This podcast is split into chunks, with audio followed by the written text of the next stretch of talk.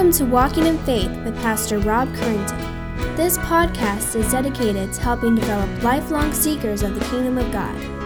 Each week, Pastor Rob helps bring God's message for living to those seeking a richer and more Christ filled life. Now let's join Pastor Rob as he shares this week's message.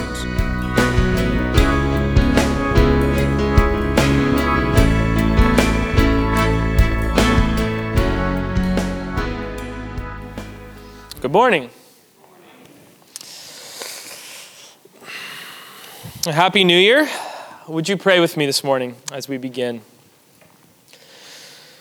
Almighty, eternal, and merciful God, our heavenly Father, whose word is a lamp unto our feet and a light unto our path, open and illuminate our minds this morning, that we may purely and perfectly understand your word, and that our lives may be conformed to what we have rightly understood, and that in nothing we may be displeasing unto your majesty Father, we come to you and pray this, the power of the Holy Spirit, in the name of Jesus Christ, your Son. Amen. Well, happy New Year's Eve. Uh, I'm sure there are many of you who here who love New Year's Eve. Um, you love the parties, the weird hats, the ball drops, and the singing of all the songs. Um, I'm not really one of those. Uh, it's it's kind of just another day to me. Um, I mean, the best thing about New Year's Eve, well, it used to be, the best thing about New Year's Eve used to be the Twilight Zone marathon on the Sci Fi Channel. Um, but, I mean, the parade is nice the next day, but, you know, now, ever since Netflix and Amazon Prime, those types of magical things really mean nothing. Um, it's just not special anymore. I mean, when everything's on demand, it's just, it's not special. Um, but, you know, there's something about the idea of a new year that I think is still intriguing, right? I think there's, there's something inside of us that, that loves the idea of a fresh start. Uh, something inherently refreshing about the idea of a new year, a clean slate, kind of starting from scratch.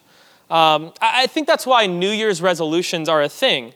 I mean, really, January 1st is just like any other day, it's kind of an arbitrary thing. Um, there's not anything magical about the, the number of the day on the calendar. Uh, you, you don't actually need to wait until January 1st to make a resolution. You could actually do that any day of the year. Uh, yeah, I, I, groundbreaking. I know. I know. Uh, so, I mean, you don't need to wait until tomorrow morning to eat healthy or start working out or spend more time with your family and friends or read books or uh, whatever your resolutions might be. Um, but even though that's true, there, there's, there's technically nothing special about tomorrow, but at the same time, why not? What better day to make resolutions? Why not examine our lives and identify where we want to change and go for it? I mean, that's never a bad thing. And, and I think that's the thing when I think about it, is we all want to change. Every single one of us here, I don't think there's anyone sitting here who's completely and totally satisfied with who they are as a person and how their life is going. Um, every single one of us here right now has things in their life that they want to stop doing and things in their life that they want to start doing. Um, you know, stuff you want out of your life and stuff you want to add to your life. Maybe you want to stop eating junk food and start eating more vegetables. Maybe you want to stop smoking and start exercising. Maybe you want to stop spending so much time with your face in your phone and start being present with people. Stop doing and start doing. Actually, probably my favorite one that I, I saw one of my friends this morning posted on Facebook. He said, This is the most impossible resolution I've ever heard. He said, My, New Year's re- my one New Year's resolution is to use a chapstick stick all the way down to the end without losing it. I said, Never happened. I think I may, I mean, I, I've never even gotten halfway down one of those things without losing it. Impossible. That's like actually using a pen all the way out of ink. It never happens, uh, they just disappear. So we have these New Year's resolutions, right? Um, whether you made them or not, whether you're kind of just thinking about things or actually like, I'm going to make a resolution, we all have things in our life like this. We, we all want to change. But why? Why do we want to change? Well, I mean, really, that's easy. Our lives aren't what we want them to be, right? We aren't what we want to be. We want to be happier. We want to be better. We all want to flourish. We want to excel. We want to be happy. We want to be blessed. And I don't think that's, that's not entirely wrong. That's not an entirely wrong goal. Um, no one sets out to be miserable or I want to be less happy this year. That just doesn't make any sense. We're not created to be like that. And in fact, pursuing happiness can be a perfectly Christian task. And here is the amazing thing God has revealed to us in His Word exactly how to do this. And that's what we're going to look at this morning. We're going to see a portion of Scripture where God reveals what the happy Christian, what the blessed Christian looks like, what they do, and how this affects their life.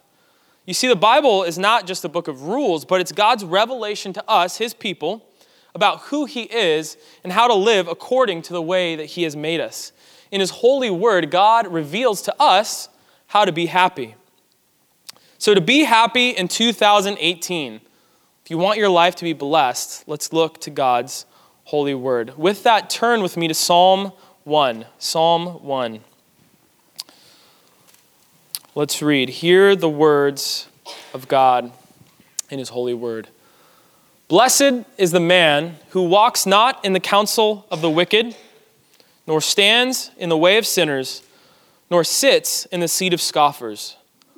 But his delight is in the law of the Lord, and on his law he meditates day and night. He is like a tree planted by streams of water that yields its fruit in its season, and its leaf does not wither. In all that he does, he prospers. The wicked are not so, but are like chaff that the wind drives away.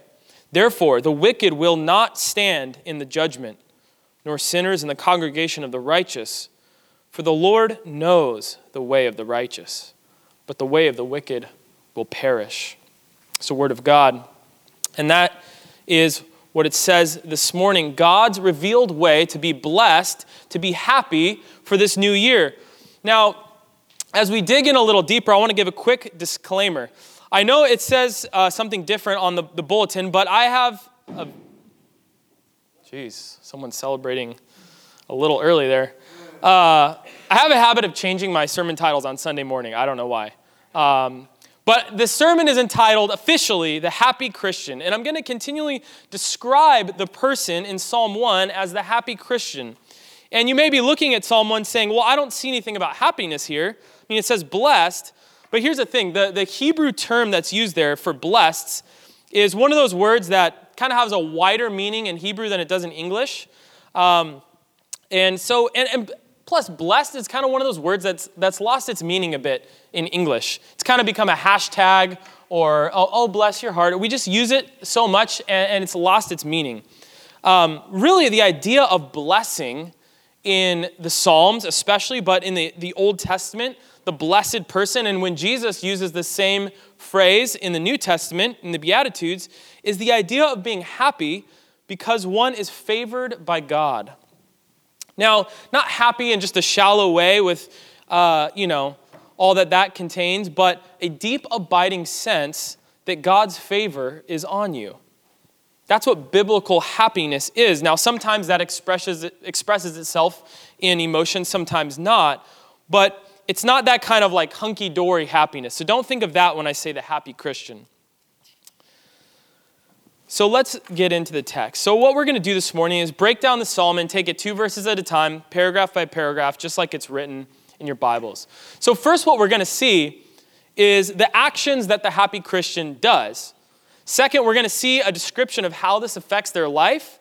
And third, we're going to see how this affects their eternal state.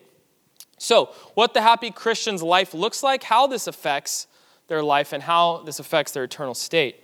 So, first, the happy Christian rejects the world's voice, but treasures God's voice.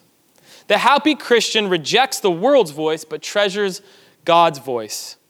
You see, the happy Christian or the blessed Christian does not follow the advice and values of those who reject God, but instead, this blessed Christian, the happy Christian, treasures God's word. In other words, as they are navigating through decisions and through life, the happy Christian looks to God's word for their source of wisdom, guidance, authority, and they shut their ears to the wisdom of the world. Look again at the first two verses here of Psalm 1. Blessed is the man who walks not in the counsel of the wicked, nor stands in the way of sinners, nor sits in the seat of scoffers, but his delight is in the law of the Lord, and on his law he meditates day and night. You see, the happy Christian is one who stops listening to the voice, to the counsel, of sinners, of the world, and starts listening to the voice of God in His Word. See, so first let's look at that shutting out. Blessed is the man who walks not in the counsel of the wicked. Now, when you hear wicked, the word wicked, don't think of like the wicked witch of the west or like wicked like some evil cackling villain in a castle. Um, wicked in the Bible just means ungodly. So, biblically, in, in, the Greek translation of the Old Testament, they just literally use the word ungodly. I think if you have King James, I think it says ungodly as well. So, who are these wicked, the ungodly? It's simple those who reject God. It's not just mass murderers and things like that, but everyone who rejects God. They literally are ungodly without God. Those who do not have a saving relationship with Jesus Christ. So, the happy Christian, then the psalmist tells us, doesn't walk in the counsel of the wicked. He's not basing his life on what the world has to say, those who are without God. He doesn't take his life advice from those who don't know and don't love God. The happy Christian doesn't look to his or her non Christian friends and try to be like them. The happy Christian doesn't take their values or priorities from people who don't love Christ. The happy Christian shuts out these voices.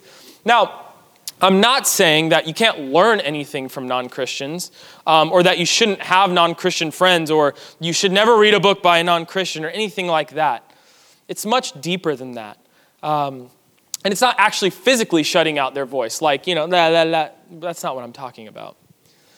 What this verse is getting at is saying that when you think about the deep purposes of your life, your priorities, your pursuits, the things you love, the things you value, your moral standards, you are not to be getting these from the wicked, from sinners, from scoffers, as it will continue to say, from ungodly people, those who don't know God.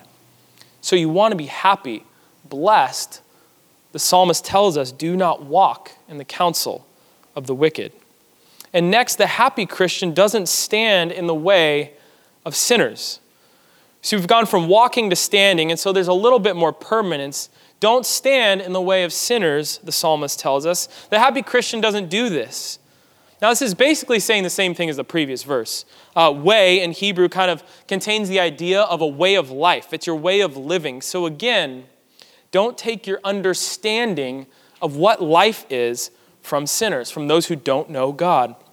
The happy Christian doesn't do this. They don't stand in the way of sinners. They don't give sinners their ear, so, Christian, the psalmist tells us, you want to be happy, blessed. Stop trying to live like sinners do. Stop emulating their lifestyle. Stop imitating their priorities. Shut out those voices. So, the happy Christian doesn't walk in the counsel of the wicked, nor stand in the way of sinners, nor sit in the seat of scoffers, the psalmist tells us. Now, this is this is another level of seriousness. So far, we've talked about the wicked, the ungodly, sinners, but now scoffers. And scoffing is a much more serious term than even wickedness or sinning sinners.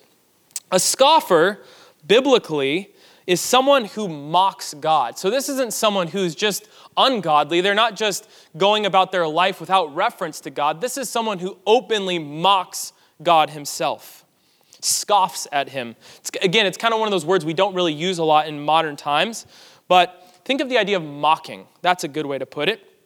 And so a scoffer is someone uh, in the scripture who mocks God, mocks godly people, and ultimately lives however they want to. Their standard of living is themselves. I'm going to do what I want to do. They follow their desires. And we'll see this. A scoffer is one of those people, you probably know people like this, who no one can tell them what to do. They're just going to do what they're going to do. Listen to how Proverbs, in Proverbs 21 24, it gives us a definition. It says this Scoffer is the name of the arrogant, haughty man who acts with arrogant pride. So a scoffer is arrogant, someone who's arrogant and haughty and acts out of that pride. Proverbs 24 calls the scoffer an abomination to mankind. Probably the best example, though, of scoffing in the Bible is when Jesus is on the cross. Now, here is the very Son of God through whom the entire universe and all human beings were created, and he's hanging on a Roman cross, nails through his hands and through his feet. beaten and whipped, covered in his own blood, crown of thorns on his head. And Luke tells us that the rulers have something to say to him. The Pharisees have something to say to him. This is what they say in Luke 23 35. And the people stood by watching. So the, the, the people are just watching. But the rulers scoffed at him, saying, He saved others, let him save himself. If he is the Christ of God, his chosen one, this is scoffing, mocking a man while he's dying. A horrible, excruciating death. And then, on top of that, not just any man, the very Son of God, as he's hanging on a cross, teasing him, making fun of him. Oh, you think you're so tough? Why don't you come down now? Save yourself. Scoffing, mocking. The magnitude of what they're doing is staggering. Mocking the Son of God as he hangs there, like an animal, like a slave, crucified. And there were scoffers back then, but there are scoffers today. 2 Peter 3 3, we'll get into it more in our series, uh, by the way. Next week we're starting 2 Peter. Please come excited. Uh, 2 Peter 3 3 says this Scoffers will come in the last day with scoffing, following their own sinful desires. They will, con- they will say, so this is, this is what Peter says, predicting, this is what scoffers will say in the last day, which is now. They will say, where is the promise of his coming? For ever since father, our fathers fell asleep, all things were continuing, are continuing as they were from the beginning of creation. In other words, scoffers will be the ones who say, You said Jesus was coming back. Where is he? Everything's been going on just like it always has. Whatever you're believing is not true. Scoffing, mocking the ideas that God has revealed in his word. And so Peter basically says, Be on the lookout for these people, these scoffers, those who follow their own sinful desires and mock what God has said in His Word. Sound familiar? I mean, I'm sure it would be really hard to find people today who follow their own sinful desires and who mocks God's word, right? Not even close. I mean, there's so many modern examples, but I'll give you a few, kind of ranging from, from the obvious to the not so obvious. I mean, some of them are just so easy. The famous atheist Richard Dawkins, uh, this is a much longer quote, but here's a bite sized piece of it. He says this in his book, The God Delusion The God of the Old Testament is arguably the most unpleasant character in all of fiction. Jealous and proud of it, a petty, unjust, unforgiving control freak. And it goes on. That scoffing, arrogance, saying, I'm going to judge God for who he is. The, the, the pot calling out the, uh, the, pot, the potter. Jeez. Here's another one atheist philosopher Thomas Nagel. And he says this. Now, just listen to what he says. This is, this is extremely interesting. He says, It isn't just that I don't believe in God and naturally hope that I'm right in my belief, it's that I hope there is no God. I don't want there to be a God. I don't want the universe to be like that. In other words, it's, it's not just that I don't think there's a God, I don't want there to be. Why? Because I want to follow my own sinful desires. If there's a God, I am in trouble, in other words. Now, this is scoffing, mocking, rejecting God outright. Scoffing is the proverbial shaking of the fist at the heavens. It's the proclamation of, I will live my life how I want, regardless of what God's word says. But scoffing is also the, this idea of following one's own sinful desires. It's the idea of doing whatever you want to do, no matter what God has said in His Word. And this is pretty much the idea of our entire culture. I mean, the whole motto is kind of do what feels right to you. Don't deny yourself. Whatever you're feeling, whatever you think is right for you, that's right for you. Don't let anybody judge you. It's your life. You have to follow your heart. You need to live by your own set of rules, not worry about what other people say, especially not God. You see why this is mocking God? Because he has revealed himself to us, who he is, and what he has created us for in his word. And yet people look at it and say, No, I'm going to do my own thing. That's scoffing, mocking God, openly rejecting what God has said. And so the psalmist tells us that the happy Christian doesn't sit in the seat of scoffers. In other words, he doesn't give an ear to the scoffers in their life. He doesn't take their, his values and priorities from these people. So when these people say, do whatever feels right, the happy Christian says, no, I'm going to do what's according to God's word. The happy Christian doesn't allow themselves to be influenced by the ungodly sinners, the scoffers. They filter everything through the lens of God's word. And see, that's, that's kind of the rub. It's, it's easy to read a quote by Richard Dawkins and, and just kind of laugh at it and go, geez, what an arrogant person, you know, and not to be influenced. When I, when I read that quote about what he says about the God of the Old Testament, it's not tempting to be, oh my gosh, I can't believe that. I'm influenced to think that now. But think about this way what are, what are you allowing to influence you? What voices are you allowing to speak into your life? And the question that I would pose is Is the voice of the ungodly sinners, scoffers, the wicked, does it have an influence in your life? Let me let you in on a little secret. Almost all of celebrity culture, pop culture, is an ungodly voice. Now, I want to be careful because I'm not saying just throw your TV out and, you know, go live in the woods with your Bible. That's not what I'm saying. But what this text is telling us is that if you want to be a happy Christian, the blessed man, the blessed Christian, the blessed woman, you better be extremely mindful about what voices you're allowing to speak into your life. The shows you watch, the books you read, the Instagram accounts you follow, the celebrities that you admire, are you allowing them influence in your life? And don't just be so quick to say no. I mean, think about it. Especially this new year, Psalm 1 is telling us you want to be happy, don't let these things influence you. Do not listen to their voice. So, for example, for myself, in my own life, there was a very popular comedy show uh, on years ago that I was watching, and it was appropriate in the sense that it didn't, I mean, there was no nudity or anything like that in it. But the entire show was kind of glorifying a very cavalier, uh, casual, humorous attitude towards what the Bible calls fornication, sex outside of marriage.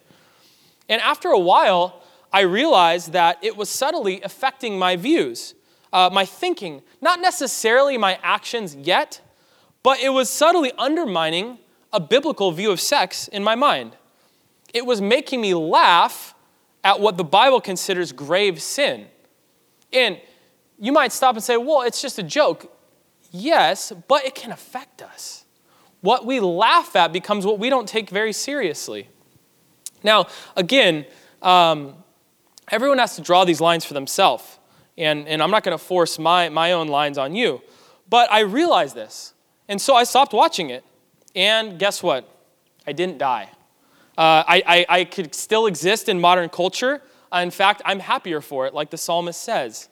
Um, and so think about the things that you allow to have a voice in your life. Women, if you're filling your mind with romance novels, even Christian ones, uh, you just be extremely aware of how they're affecting your thinking.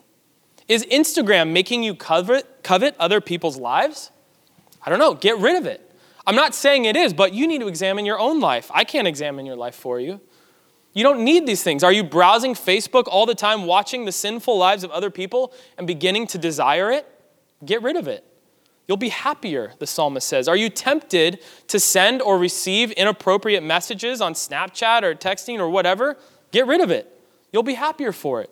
Are the TV shows you watch sexualizing your thinking? Stop watching them. Christian, the psalmist tells us you'll be happier for it. And so, as Christians, what we need to do is examine what influences us. Now, again, I can't draw those lines for you. Nobody can. Uh, everyone's affected by things differently. Um, that's where the area of Christian liberty comes in. But my plea is simply this make sure you are not allowing ungodly influence in your life as a Christian.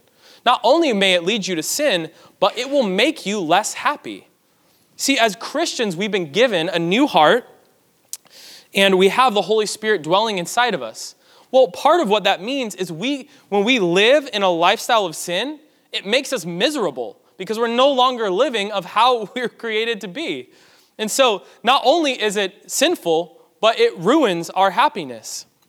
As a Christian, you will not be able to live in continued, sustained sin and flourish. It just won't happen. And so the happy Christian shuts out the voice of the world. But that's not all. Look, the happy Christian stops listening to the voice of the world, but, and there's a big but in verse 2, his delight is in the law of the Lord, and on his law he meditates day and night. So the happy Christian rejects one source of influence for another. You see, that's the thing. We're all going to be influenced continually. Uh, it's, not a, it's not a choice. You don't get to choose to just not be influenced. We're all influenced continually. So, what the happy Christian does here in Psalm 1 is rejects the influence of the world and opens himself to the influence of God's word. The happy Christian finds their delight in the law of the Lord, in the instruction of the Lord, in God's word. The whole Bible is God's law, it's, it's God's instruction. And so the Christian takes God's word and treasures it.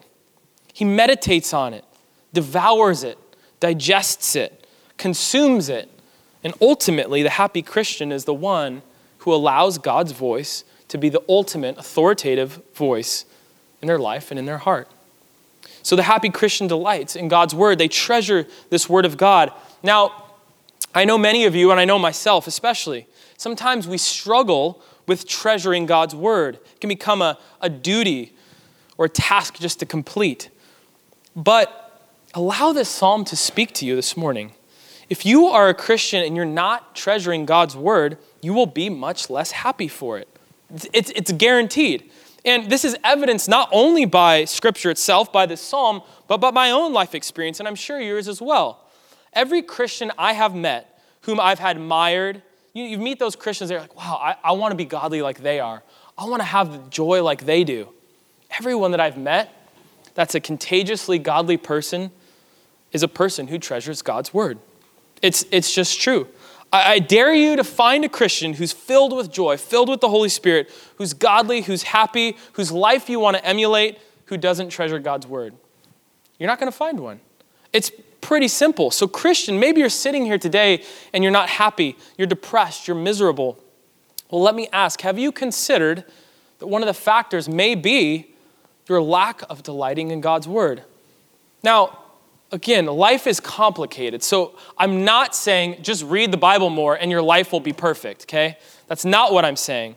But what I am saying is the text is pretty straightforward. Blessed is the man whose delight is in the law of the Lord. Now, how do you tell if you're delighting in God's word? Well, it's pretty simple. Uh, the one delighting in God's word is the one meditating on God's word. Um, the Hebrew word for meditate is really cool. Uh, it, it, it's like the idea of an audible mumbling or muttering or musing or talking to oneself. Um, it's the idea of, of chewing. The happy Christian is one who delights in God's word by chewing on it, by mulling it over, by considering it deeply, by talking to oneself about it. Delighting and meditating on God's word is, is not just having a you know, 10 minute quiet time in the morning. Not that that's bad, but it's, it's, it's not being a Bible scholar. It's not memorizing the whole Bible backwards. That's not what it is. Delighting and meditating on God's word is simply thinking about it and chewing on it throughout the day. Taking a verse and just mumbling it to yourself as you go about the day, chewing on it, digesting it, letting it sink down into your heart, seeing how you might obey it, seeing how it might affect your life, and seeing how God's grace is evident in it. See, the goal of this meditation, of this delighting, is not knowledge, but obedience. In the book of Joshua, God tells Joshua to meditate on his word day and night.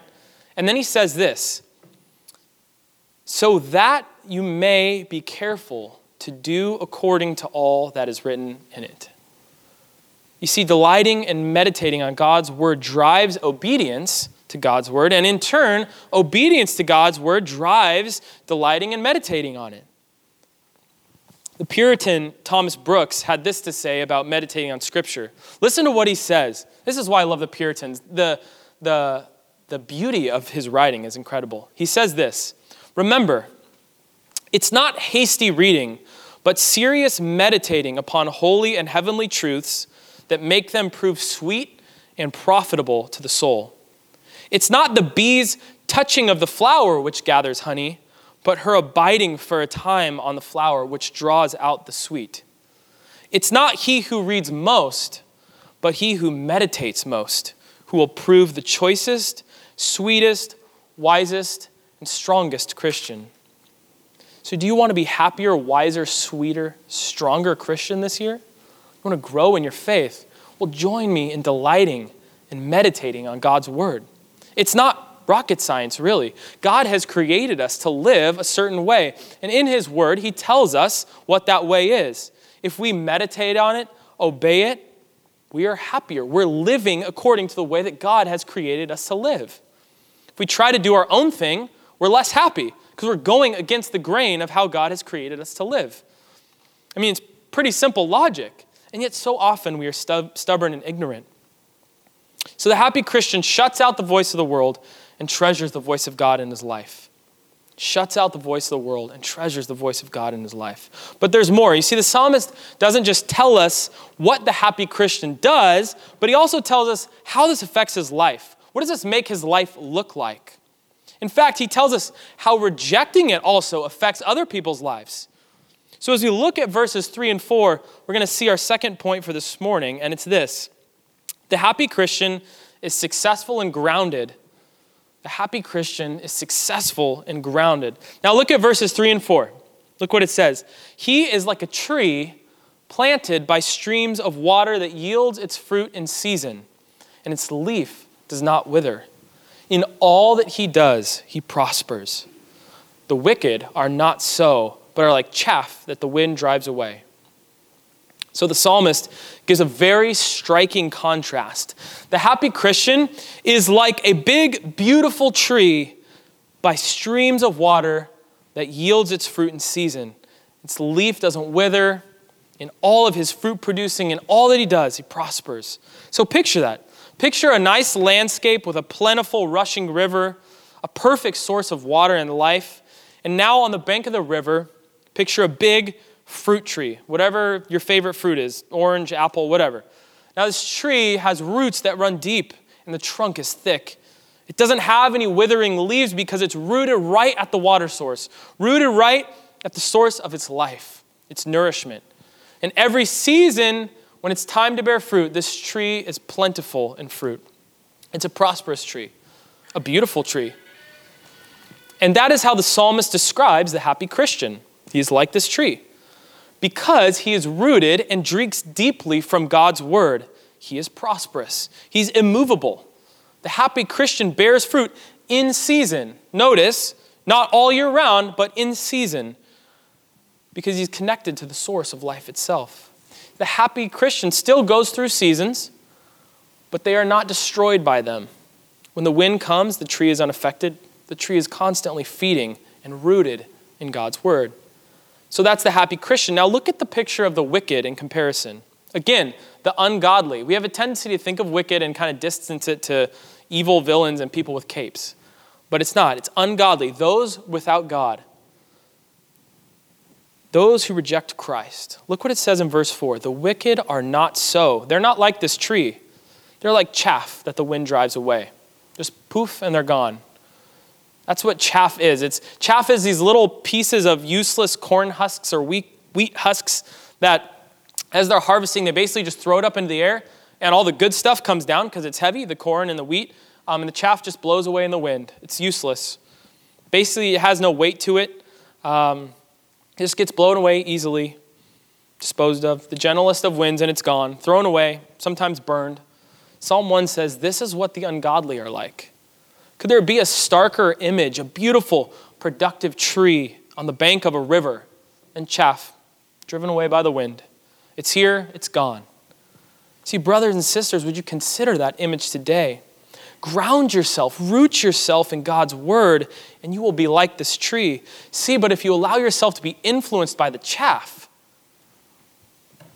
then you too will become like chaff. And see, that's, that's the striking thing about this image is that the psalmist is telling us look, you as a tree, this, this is how dumb we are. As a tree, as this big, beautiful tree bearing its fruit in season, sometimes we're still tempted to be influenced by this little chaff blown away in the wind. Sometimes we want what they have. We want to live like they live. And it's just utter foolishness when considered in light of this picture. So ground yourself, root yourself in God's word, and you will be like this tree. Reject God's word, and you're like chaff, driven away by the slightest wind. See how ridiculous it is for us to be influenced by the ungodly, by the world, by the culture? It's like uh, just, it's like the tree looking to the chaff and wanting to be like it. But this year, I say, let us ground ourselves in God's word and delight in his word day and night, constantly, unceasingly. And I want to give a caution because verse 3 says about the tree, and all that he does, he prospers. And me and Ben were actually joking about this earlier, but uh, when, you're, when you're reading the Bible and you read a word like prospers, we need to be extremely careful that we don't read a 21st century American idea of prosperity into the scriptures. So, in everything the happy Christian does, he really does prosper.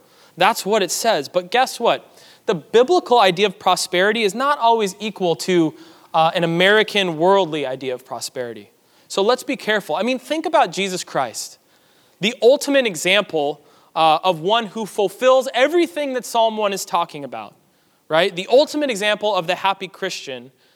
Uh, and yet, God's word calls him a man of sorrows. Was his life prosperous? Well, it depends on which lens you use to look at it. You see, through the eyes of the world, he was a complete and utter failure. He was a Jewish peasant. He was homeless. He was poor. He died a humiliating death after failing to convince his own people that he could lead them. His own people killed him. In fact, all of his disciples were killed as well. Complete and utter failure through the world's eyes. But when we look at it through the lens of Scripture, through God's eyes, we see that by his death, he purchased a people for himself. Through his death, he conquered sin, death, and defeated Satan. Literally, all authority on earth and heaven on earth is now his. He sits enthroned at the right hand of the Father, forever ruling and reigning, and will one day judge all of mankind as well as Satan and his demons. A little bit of a different picture. You see, all that to say, when we read prosper in this psalm, we need to make sure that we read it through the lens of the cross and through the lens of Christ. And we need to remember the words of Romans 8:28. And we know that for those who love God, all things work together for good for those who are called according to his purpose. Written by the apostle Paul from prison. All things work together for good. In all that he does, he prospers. But see, you won't believe that when circumstances get hard if you're not delighting and meditating on His Word. Because you won't, you won't bank on His Word if you're not delighting and meditating on it. You'll seek prosperity the way the world does, and you'll be sorely disappointed. See how it works? We can, we can trust in our faithful God when we're delighting and meditating on His Word because we know what He's promised. So, so far we've seen that the happy Christian rejects the world's voice, but treasures God's voice and that the happy Christian is rooted and prosperous, but the ungodly are not. And now, the third and final point this morning has to do with how this all affects eternity. And it's this the happy Christian will be saved in the day of judgment because they are known by God. The happy Christian will be saved in the day of judgment because they are known by God. In other words, all of those who are rooted in God's word and therefore rooted in Christ will be saved on the day of judgment. Look at verses 5 and 6. Therefore, the wicked will not stand in the day of judgment, in the judgment, nor sinners in the congregation of the righteous, for the Lord knows the way of the righteous, but the way of the wicked will perish. There's no mincing words here, it's pretty black or white. The wicked, the ungodly, those without God, will not stand in the judgment. The righteous will, because they are known by God. The wicked will perish, the righteous will live. Judgment, condemnation, wrath, and doom will be upon those who reject God, will be upon all of those who reject Christ. Eternal destruction. But the righteous are known by God, and they will not perish. See, the message of the entire Bible is that there are two ways to live submitting and worshiping God, or rejecting Him. Receiving Christ or rejecting Christ. That's it. There's two. And the Bible is also clear. Those who reject Christ receive eternal destruction, they will perish. Those who trust in Christ and believe in him receive eternal life and every spiritual blessing in the heavenly places, among with a heaping load of blessings. And it's not just the Old Testament that speaks like this. In fact, the New Testament talks about it a lot more. Listen to the words of Jesus in the Gospel of John. Again, black and white. He says this in John 3:36. Whoever believes in the Son has eternal life. Whoever does not obey the Son shall not see life, but the wrath of God remains on him. See, there's only there's two ways. One of life and one of death. One to eternal happiness, one to eternal sorrow. Now here's the kicker. Please don't misunderstand me. The way to eternal life, the path to eternal life, is not through meditating and delighting on God's word. We're not saved by how much we read our Bibles. We're not saved by how much delight we can muster up in our heart. We're not saved by how much the Bible we have committed to memory. No. We're saved by grace alone, through faith alone, in Christ alone. We're saved by turning from our effort and placing all of our hope in the person and work of Jesus Christ. You see, when you realize how amazing God is and how great his mercy is, how vast his knowledge is, that's when you will delight in him and meditate on his word. The wicked are like chaff. When you shut out their voice, you can begin to delight. See, you won't delight until God in God until you realize the gravity of the situation. Until you realize that you deserve, I deserve, we all deserve eternal destruction, and yet he opened the way to eternal life through the blood of his own son. You see, once you realize that, now we have the basis for delight. Pastor Tim Keller put it this way, commenting on Psalm 1. He says this Christians have their attitude toward God changed from one of duty to free, loving, self giving because of what Jesus did for us on the cross. So, to know how to meditate on and delight in the Bible is the secret to a relationship with God and to life itself. So that's my New Year's plea to you this year and for the rest of your life. Trust God with your happiness. Trust Him enough to follow Him, to delight in His Word, to meditate on His Word, and to follow His path to true happiness. Stop trying to find it in all the wrong places. Shut out the wicked voices that are influencing your life and open your ears to God's word. Do this, brothers and sisters, and by God's amazing grace, He says, you will prosper. Let us pray. As the worship team comes up, Heavenly Father, Lord, this morning we stand before you humbled by your amazing grace humbled by the fact that we all stand guilty before you, we all stand wicked before you, we all stand sinful before you, we're all found to be scoffers before you, and yet, in that state, while we were still enemies of you, Christ died for us. The righteous for the unrighteous. And now you've opened a way. You've opened the way to eternal life in your Son Jesus. So, Father, we stand here, we sit here, we are here this morning, recipients of your grace.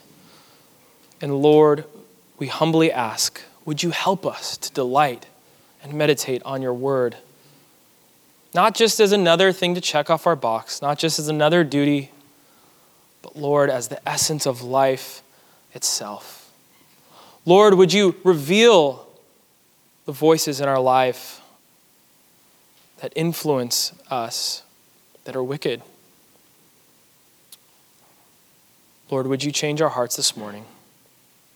Cause us to love you more and more day by day, Father. And as we go forward into this new year, Lord, would you help us to delight in you and in your word? We pray all these things in the name of Jesus. Amen. We hope you have enjoyed this week's Walking in Faith podcast. We encourage you to share this podcast with others in order to help spread God's message to all those in need. If you have any questions or comments, we would love to hear from you. Email us at walkinginfaith at orangevilla.org. You can help us spread this podcast by writing a review at iTunes, and don't forget to visit us online at orangevilla.org. There you will find more information about our ministry, as well as share your thoughts, submit prayer requests, and find out how you can help others to grow in God's love. Until next week, may God bless you in everything you do.